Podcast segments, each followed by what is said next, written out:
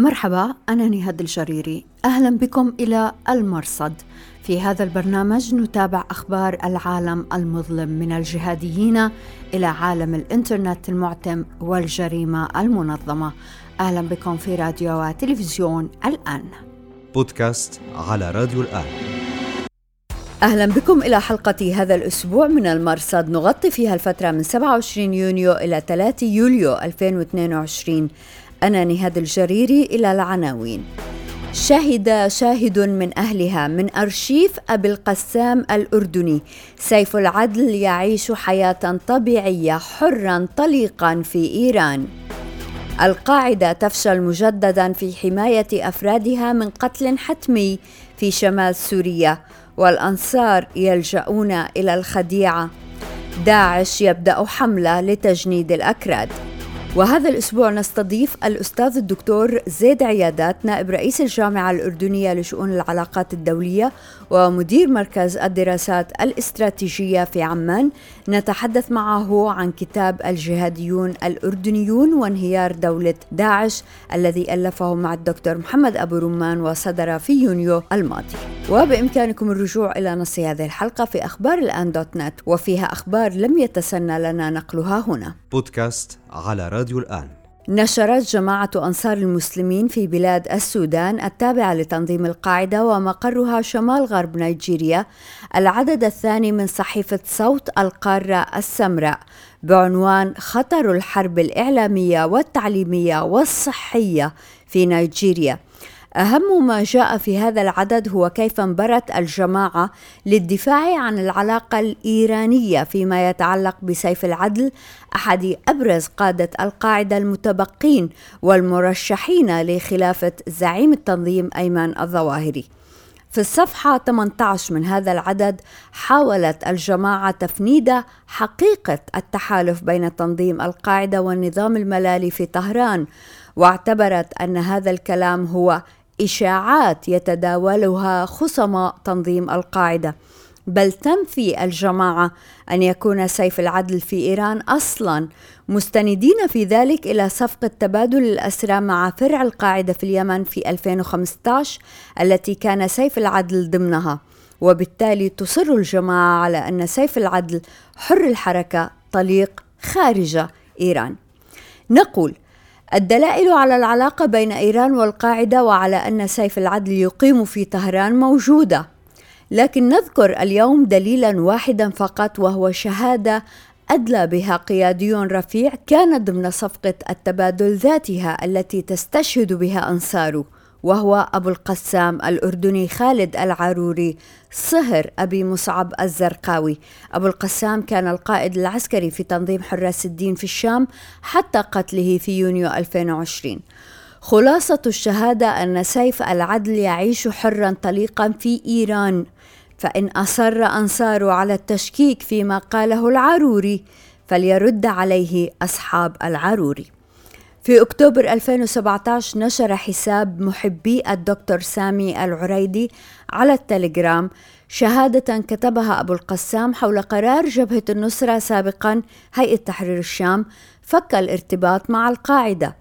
الحساب لم يعد موجودا لكننا استرجعنا نسخا من المنشور على الإنترنت في حساب باسم وحيد وضمن سلسلة ترجمها الباحث أيمن جواد التميمي وترجمها موقع Long War Journal ضمن الفترة من أكتوبر إلى ديسمبر 2017 في هذه الشهادة يرد العروري على عبد الرحيم عطون شرع النصرة الذي رفض قرارا بعدم فك الارتباط جاء من سيف العدل وأبي محمد المصري نائبي الظواهري باعتبار أنهما موجودين في دولة عدو هي إيران وهما معذوران في كونهما محتجزين عندها. يقول العروري كونهما في إيران فنعم صحيح وأما كونهما محتجزين فهذا ما كان يجب بيانه وتفصيله. فهما بعد صفقة التبادل المعروفة لديكم قد خرجا من السجن. فهما ليس محتجزين بما يفهم ويتبادر للذهن من هذه الكلمة ولكنهما ممنوعان من السفر حتى يجعل الله لهما مخرجا فهما يتنقلان ويعيشان حياتهما الطبيعية إلا السماح بالسفر. فلفظ محجوزين يوهم أنهما في السجن أو الانفراديات أو مسلوبا الإرادة أو نحو ذلك فوجب التنبيه لذلك حتى لا يجعل ذلك سببا في الطعن في قراراتهما. انتهى الاقتباس. بودكاست على راديو الآن. بالعودة إلى مقال أنصار وبعد كل هذا وبافتراض أن الرجل في إيران يسألون هل تنظيم القاعدة كله هو سيف العدل؟ أفإن بدل وغير شمل الحكم القاعدة أجمع فتكون هي مبدلة ومغيرة إلحاقا بسيف العدل؟ ونقول هذا سؤال يطرح على قادة القاعدة وأنصارها فإن غاب الدكتور أيمن الظواهري عن زعامة القاعدة لأي سبب من الأسباب من المرشح لخلافته؟ وإن كان المرشح هو سيف العدل هل يقبل أنصار القاعدة وقادة أفرعها عقد البيعة لرجل يعيش في كنف إيران؟ بودكاست على راديو الآن. حتى بعد تشرذمهم لا يزال عناصر القاعدة في الشام مستهدفين. هذا الأسبوع وردت أنباء عن استهداف شخص بالصواريخ على طريق بنج شمال شرق إدلب. الأخبار الأولية قالت إن المستهدف كان قياديا من أنصار الإسلام وهم جماعة مستقلة تسعى هيئة تحرير الشام إلى تحجيمهم. لكن القيادة المركزية الأمريكية سانت كوم سرعان ما أعلنت أنها نفذت ضربة جوية استهدفت قياديا في حراس الدين فرع القاعدة في الشام هو أبو حمزة اليمني. المشكلة هي أن أنصار القاعدة قالوا قبل عام تقريبا وتحديدا في سبتمبر 2021 إن ضربة جوية في ذات المكان بنش أسفرت عن قتل اثنين من قياديي الحراس أبي البراء التونسي عضو المجلس الشرعي وأبي حمزة اليمني القائد العسكري. وقتها وقع غموض عندما نقل حسام زمجر الثورة السورية أن السيارة المستهدفة كان فيها رجل واحد فقط هو أبو البراء. فيما قال الحساب القاعدي الشهير رد عدوان البغاء إن القتيل هو أبو حمزة من دون أن يذكر أبا البراء قط.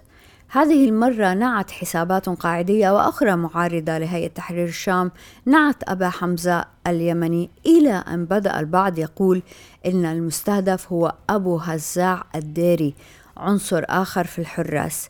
ملمحين إلى أن أبا حمزة بخير.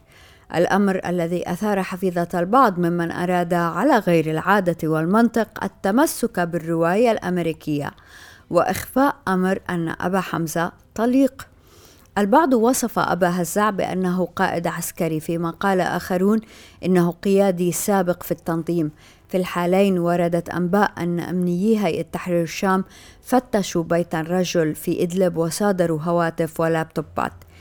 وعلمنا من مصدر أن أبا هزاع على الأرجح كان يتواصل مع سيف العدل. أفلهذا استهدف الرجل ربما. بودكاست على راديو الآن. على كل حال ليست المرة الأولى التي يروج فيها أنصار القاعدة نبأ قتل مستهدفين أو على الأقل يسكتون عنه. في أبريل 2021 اعتقلت هيئة تحرير الشام أبا ذر المصري الشرع السابق في حراس الدين بعد شهور من ملاحقته إثر نجاته من القصف الذي قتل أبا محمد السوداني في أكتوبر 2020 في ذلك الشهر أيضا أكتوبر 2020 قال الحساب القاعدي الشهير رد عدوان البغاة إن الهيئة قتلت أبا قتيبة برشا في انقضاضها الشهير على العادة لكن بعد أشهر ورد أن برشا على قيد الحياة وأن خبر قتله كان لحمايته. المهم في هذا كله هو أن قيادة القاعدة كتنظيم وأفرع لم تعد قادرة على حماية عناصرها على الأقل بتأمينهم خارج مناطق كلها الغام بودكاست على راديو الآن. بثت قنوات داعش الرسمية مرئيا جديدا باللغة الكردية بعنوان حتى لا تكون فتنة هو تحريض للأكراد على المشاركة مع التنظيم لا لإقامة وطن كردي ولكن لتنفيذ أجندة التنظيم. كان لافتا أن الإعلان عن هذا الإصدار جاء في صحيفة النبأ الأسبوعية وهو أمر استوقف باحثين في المجال مثل السيدة مينا اللامي من فريق BBC Monitoring التي قالت إنها أول مرة تصادف هكذا إعلان. الإصدار فيه مفارقات فمثلا يتوجه بالكلام إلى أكراد العراق وإيران وتركيا من دون أن يذكر أكراد سوريا. معارضو داعش على التليجرام لفتوا إلى أن مضمون الإصدار لا يتلائم مع الحملة الإعلانية التي رافقته فيظن المرء أنه سيكون إصدار حربي من أوله إلى آخره إلا أنه تضمن ثلاث هجمات حصلت قبل حوالي سبعة أشهر. بودكاست على راديو الآن. فيما انطلقت تظاهرات ضد هيئة تحرير الشام في إدلب وفيما يقصف الطيران الأمريكي مطلوبين في بنش يعتقل أمنيو الهيئة معارضين في إدلب ومحيطها. أعلن هذا الأسبوع عن اعتقال القاضي المستقيل حديثا من الهيئة أبي القاسم الشامي الذي وصف بأنه القاضي الأول في الهيئة فكان في مهامه قاضيا للجناح العسكري ومسؤولا للقضاء الداخلي. حساب أبو العلاء الشامي المنشق عن الهيئة نقل أن الأمنيين أودعوا القاضي زنزانة انفرادية إذلالا له. في الأثناء لم يتأكد إن كانت الهيئة أعفت. أبا الفتح الفرغلي من مهامه شرعيا وعضوا في لجنة الإفتاء. سئل عن الأمر أكثر من مرة في حسابه الفتاوى وكان يرد بأنه لن يجيب عن أسئلة شخصية. بودكاست على راديو الآن. أهلا بكم دائما في راديو وتلفزيون الآن. نرحب هذا الأسبوع بالأستاذ الدكتور زيد عيادات نائب رئيس الجامعة الأردنية لشؤون العلاقات الدولية ومدير مركز الدراسات الاستراتيجية في عمان. له مؤلفات أخيرة مثل الإسلام الدولة والحداثة محمد عبد الجابر ومستقبل العالم العربي والهجرة والأمن والمواطنة في الشرق الأوسط بالإضافة إلى كتاب الجهاديون الأردنيون وانهيار الدولة داعش الذي ألفه مع الدكتور دكتور محمد أبو رمان وصدر في يونيو الماضي. أهلا وسهلا فيك دكتور عيادات شكرا جزيلا لوجودك معنا. العفو وشكرا لك ولقناتك على هذه الاستضافة. دكتور الكتاب الأخير الجهاديون الأردنيون ما خصوصية الجهادية الأردنية؟ نعم. آه شكرا مرة أخرى ودعيني آه أمهد للإجابة عن هذا السؤال بتقديم إطار توضيحي لفكرة الكتاب وفكرة الجهادية واستخدام مصطلح الجهاديون الأردنيون. آه، وما الذي نعنيه بذلك؟ أولا هذا الإصدار هو آه، يقع ضمن سلسلة من منشورات مركز الدراسات الاستراتيجية وإنجازاته في مجالات دراسات التطرف والتطرف العنيف. ونحن نقارب هذا الموضوع من وجهة نظر علوم اجتماعية سوسيولوجي آه، ومن وجهة نظر اجتماعية ومجتمعية بمعنى أننا لا نناقش الأمر من وجهة نظر دينية أو عقدية. فنحن لا نناقش النصوص التي تؤدي بالشخص إلى أن يكون متطرفا أو عنيفا ولا نناقش بفهمه وتفسيراته لها وإنما نحاول أن نتفهم ما الذي أدى بثلة أو مجموعة آه، من الأشخاص والأفراد آه، أن يسلكوا هذا المسلك وما هي تبريراتهم لذلك. إذا هذا أساسي. وهذا الكتاب هو الجزء الثاني لكتاب أول متصل معه ومبني عليه اسمه أو عنوانه كان سوسيولوجيا العنف السياسي في الأردن. وكلتا الدراستين آه، رصدتا قضايا تحول الجهادية الأردنية التطرف والتطرف العنيف منذ عام 2011 للعام 2021 الكتاب الأول غطى فترة 2011 ل 2016 والكتاب الثاني من 2017 ل 2021 إذا ضمن هذا السياق نحن نقدم قراءة تحليلية آه، جزء منها وصفية وجزء منها مسحية وجزء منها يقوم على منهجية المقابلات أو دراسة الملفات آه، ثم نقوم بتحليلها وتقديم رؤى آه، آه، ويعني حول أنماط وتحولات والتحولات النمطية التي تحدث ضمن هذه التيارات. فهذا هو أيضا الإطار الممهد للحديث عن الكتاب وعن هذا الإصدار وسيكون هناك إصدار جديد خلال شهرين من مركز الدراسات الاستراتيجيه حول الدين في الحياة العامة في العالم العربي وهي دراسة مقارنة أيضا ونأمل أن يشكل ذلك إضافة نوعية للثقافة والمعرفة العربية والعالمية حول هذا الموضوع. بخصوص الكتاب وخصوص الجهادية وأنا أشكرك على هذا السؤال. مصطلح الجهاديون الأردنيون أو الجهادية الأردنية هو مصطلح أعطاه الجهاديون لأنفسهم وليس مصطلحا اخترناه لهم. فنحن لا نصف فعلهم بالجهاد ولا ننكر عليهم ما يقولون من وصفهم لأنفسهم. وإنما نحاول أن نتفهم ذلك. لأن كما تعلمي أن مفهوم الجهاد في إطاره التراث العربي الإسلامي له مجموعات من الدلالات الإيجابية والمقدسة. وأن الجهاد هو الصراع ضد صراع النفس ضد النفس والصراع ضد الظلم والصراع إلى آخره.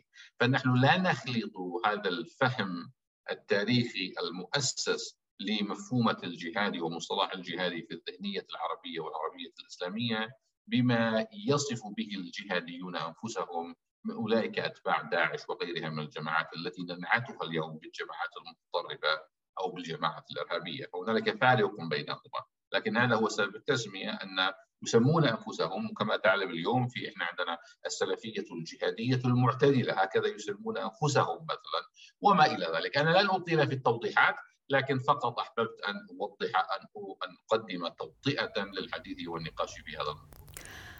وبالتالي دكتور ما أهمية هذا الربط بين الجهاديين الأردنيين وتنظيم داعش؟ هكذا جاء في العنوان الجهاديون الأردنيون وانهيار دولة داعش. هل ممكن هذا يعطينا فكرة عن أثر الجهاديين الأردنيين في الساحة الجهادية؟ الآن آه، لم يعد سرا ولا يخفى على أحد. أصبح من الحقائق والمعروفة والمعلومة أن أن كثيرا من أتباع الأفكار المتطرفة أو الأفكار الجهادية السلفية الأردنية قد انخرطوا في مجموعات أصبحت فيما بعد تعرف على مستوى العالم ومستوى المنطقة بالمجموعات الإرهابية. بدأت بالقاعدة ثم تطورت إلى النصرة وغيرها وإلى داعش. وكان هنالك عدد كبير من الأردنيين الذين كانوا في السجون أو غيرها ثم توجهوا وانخرطوا في هذه التنظيمات. وهذا يعيدنا إلى الأفغان العرب الذين عادوا من الحرب في أفغانستان ثم أصبحت هناك تشكلات متطرفة جديدة في منطقتنا آه، تطورت لأن أصبحت القاعدة ثم القاعدة أصبحت فيها طفرات وأصبحت مجموعات أخرى منها داعش. لأن ومن ضمن هؤلاء الأفغان العرب وحتى داعش الكثير من الأردنيين الكثير منهم. وعلى رأسهم وأهمهم طبعا هو أبو مصعب الزرقاوي. الذي أسس فكرة داعش ولم يؤسس داعش وإنما جاءت هي داعش بالنسبة كانت جزء من القاعدة ثم أسس ما أسسه في في العراق وبلاد الشام ثم نمت الفكرة إلى ما نمت إليه. إذن هذا الربط بين الأردنيين والجهادية الأردنية هو متصل بوصف الأفراد عادوا عن أنفسهم أو ما وجدناه نحن في محاكم أمن الدولة في القضايا المتعلقة بمكافحة التطرف والإرهاب والتي أثبتت أن هؤلاء الأردنيين إما غادروا وانتظموا ضمن النصرة ثم داعش وطبعا سابقا ضمن القاعدة منهم من عاد ومنهم من لم يعد وإحنا تتبعنا كل هذه القضايا وبالتالي أصبح هنالك مكون مهم اسمه الجهاديون الأردنيون ولديهم طريقتهم الخاصة في وصف جهاديتهم. دكتور عيادات قرأت في مقال نشر موقع عمان نت عن الكتاب أنه قام في جزء منه على دراسة حوالي 330 حالة جهادي. من هؤلاء؟ ماذا سئلوا وبماذا أجابوا؟ أولا نحن قمنا بجمع معلومات وبيانات وأجرينا بعض المقابلات مع عدد بلغ 338 بالتحديد. وهذا في مرحلة الكتاب الذي نحن بصدد نقاشه 2017 2021 لكننا قمنا أيضا بتجميع بيانات ومعلومات وإجراء مقابلات عن 800 آخر من المنتسبين لداعش في المرحلة الأولى من 2011 ل 2016 لذلك نحن نقول أننا في مركز الدراسات الاستراتيجية ربما نملك أكبر أرشيف فيما يتصل بالبيانات والمعلومات والتحليلات والمقابلات التي تمت مع الجهاديين الأردنيين المنتسبين لداعش الذين فروا من الأردن إلى داعش أو الذين عادوا من سوريا والعراق إلى الأردن بعد داعش بعد انهيار داعش.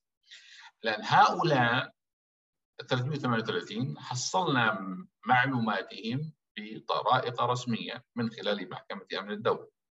ولذلك عندما نقول أن هؤلاء جزء من التنظيم نحن نبني ذلك على قواعد قانونية وقضائية.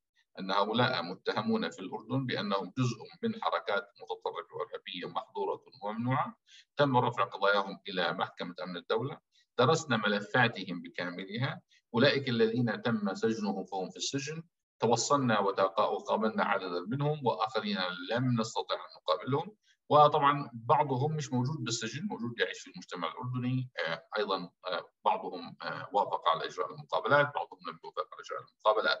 فعندما نتكلم عن 338 نحن لم نقابل 338 لكن لدينا معلومات عنهم.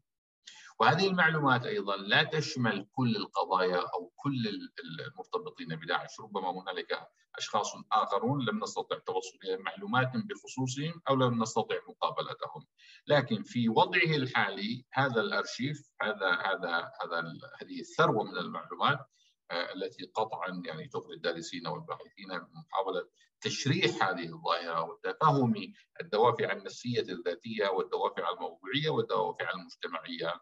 التي تدفع بأشخاص محددين لأن يتبنوا افكارا تعتبر بالنسبة للمجتمع متطرفة ثم تدفعهم بعد هذا التطرف لأن يكونوا أكثر عنفا في سلوكهم وتصرفاتهم. دكتور عيادات الكتاب تناول أوضاع الأردنيين المقاتلين في الخارج وأبرز أسمائهم ومعلومات عنهم من هؤلاء إلى أي درجة لا يزالون مؤثرين؟ يعني آه بعض الأسماء لا أستطيع ذكرها. أنا كما بتلاحظ بالكتاب أنا حاطين إنه يعني بتوصيف بمقدمة اختزالات وباختصارات لكن إحنا عندنا أسماء معروفة. أنا كنت تحدثت عن أبو أبو أبو, مصعب الزرقاوي. ثم الأهم من ذلك طبعا هم المفكرون أو المنظرون إن شئت لهذا التيار آه، الجهادي. ومنهم آه، أبو محمد المقدسي وأبو قتادة الفلسطيني. وهؤلاء يعني يمثلان آه، قطبين أساسيين في الحركة الجهادية والحركة السلفية الحالية. ولكل منهما توجهاته وافهامه آه، بعضهم طبعا كان كما تعلم أيضا كانوا فريق ثقة واحدة وتنظيما واحدا ثم انقسموا وانشقوا وكانت هناك نصرة جبهة النصرة ثم تحولت إلى داعش ثم انشقاق جديد بحراس الدين. فالتنظيمات والتفرعات تعكس اختلافات بين القيادات. لأن هل هنالك أردنيون اليوم ما زالوا مرتبطين بداعش؟ قطعا أين هؤلاء؟ جزء منهم في سوريا وجزء منهم في العراق والأهم جزء منهم في ولاية خراسان معظم آه، القادة الموجودين في تلك المناطق أو لا أستطيع أن أقول معظم لكن على الأقل عدد ليس قليل من الأردنيين الذين يتولون عملية القيادة والتنظيم والتخطيط وهذا عندما نقول أردنيين نحن لا نصف مجتمعا وإنما آه، حدث أن هؤلاء من الأردن دكتور عيادات ما أكثر ما أدهشك في هذه الدراسة في صنع هذا الكتاب؟ سيدتي مرة أخرى آه، يعني ما المدهش في موضوع داعش في هذا الكتاب الملاحظة هي سرعة الانتشار. وعلينا أن نذكر المشاهدين الكرام آه، أن داعش نما وتسارع نموه بسبب من أحداث الربيع العربي وما أحدثته من هزات داخل المجتمعات والدول العربية وبالتالي أصبحت هنالك بيئة خصبة. طبعا وهذا ترافق مع الغزو الأمريكي للعراق أيضا وتداعياته. يعني الغزو الأمريكي للعراق ثم الأزمات الاقتصادية في العالم ثم الربيع فهذه المتتاليات من الأزمات أوجدت بيئة خصبة لنمو الأفكار المتطرفة التي وجدت قبولا عند الكثيرين باعتبارها تمثل تعبيرا عن إحساسهم بأزماتهم وهو مسميه أنا أزمة الهوية الخانقة في العالم العربي. أزمة الهوية هي التي تؤدي إلى السلوكيات التي تليها آه، بكل حال هذا التمدد السريع من فكرة إلى تنظيم إلى دولة كان مدهشا. لكن المدهش بشكل مساوي هو السقوط السريع أيضا للدولة والتنظيم.